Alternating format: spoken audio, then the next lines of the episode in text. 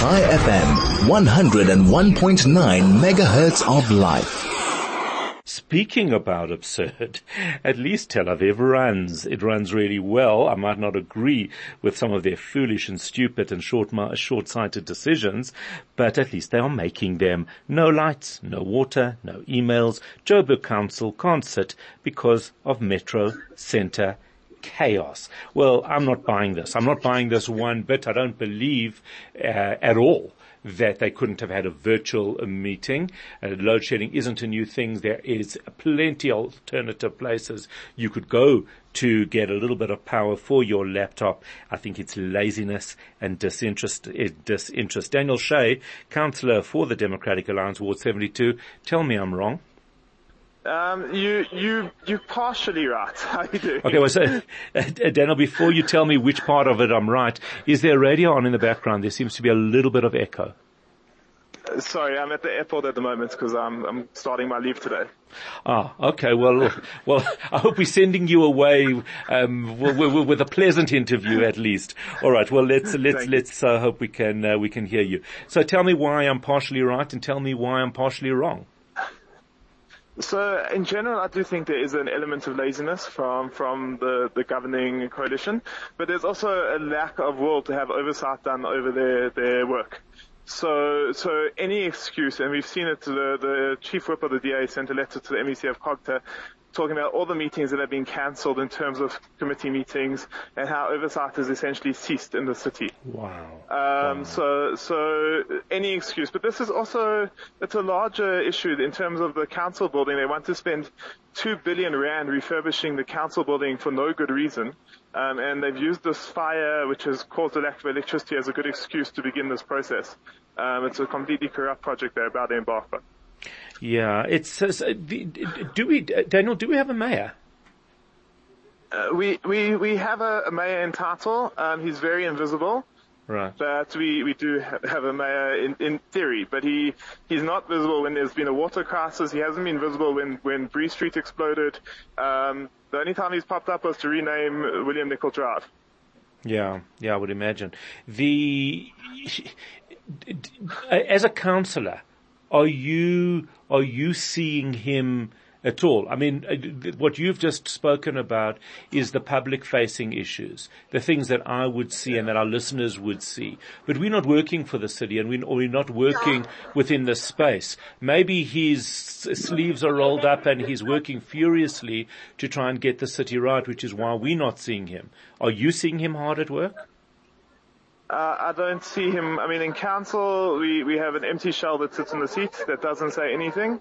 Um, and in terms of responses to councillors, when we're trying to find out what's going on, he doesn't respond. He, he is not a functional mayor. Uh, is he a functional person? I mean, is he, is he, I, I, don't laugh at me. It's actually a real question. Is he, like, is he a, like, who is he? Is he, is there somebody behind, because he could be a cardboard cutout, uh, from what I can see. I, I just would love to know that there's somebody there.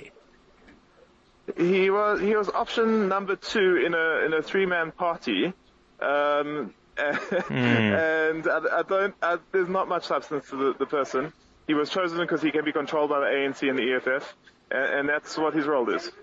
Are they, I mean, if you talk to, I don't know what the relationship's like on the ground between yourselves and some of the EFF councillors or ANC councillors, there must be those that you fairly, you know, that you get on with.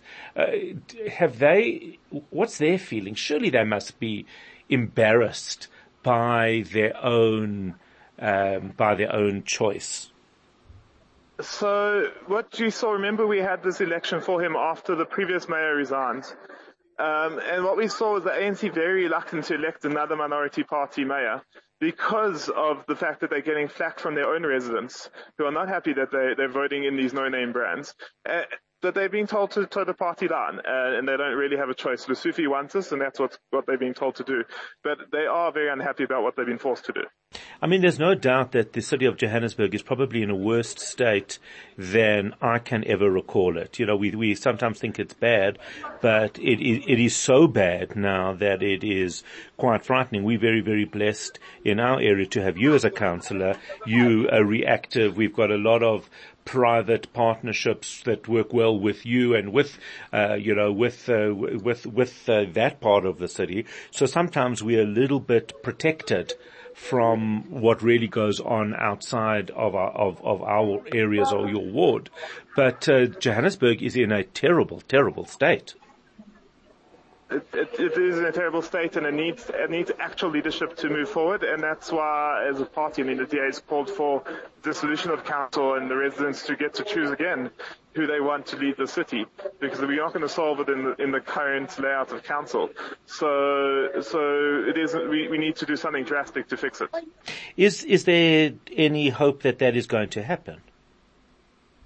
I mean, it depends on each party, but the, it seems to actually be, be gathering steam within the ANC as well. They seem to be thinking about coming on board.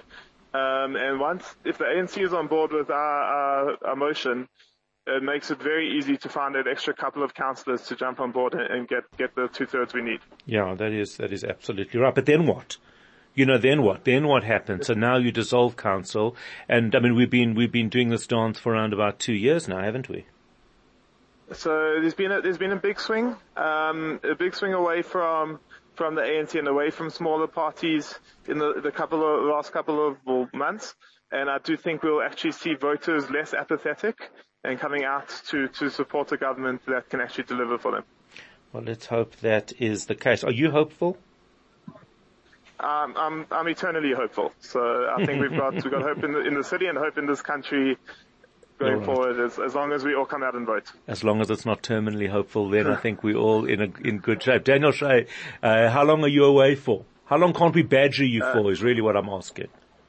I'll, I'll, be back after, back to work after Simchat Torah. Okay, brilliant. We'll have a very well deserved break. Turn off your cell phone or get yourself a private number and, uh, just, uh, try and uh, regroup, come back fighting because that is what we need you for. Uh, Daniel Schay talking to us from the airport. He is the councillor for the Democratic Alliance.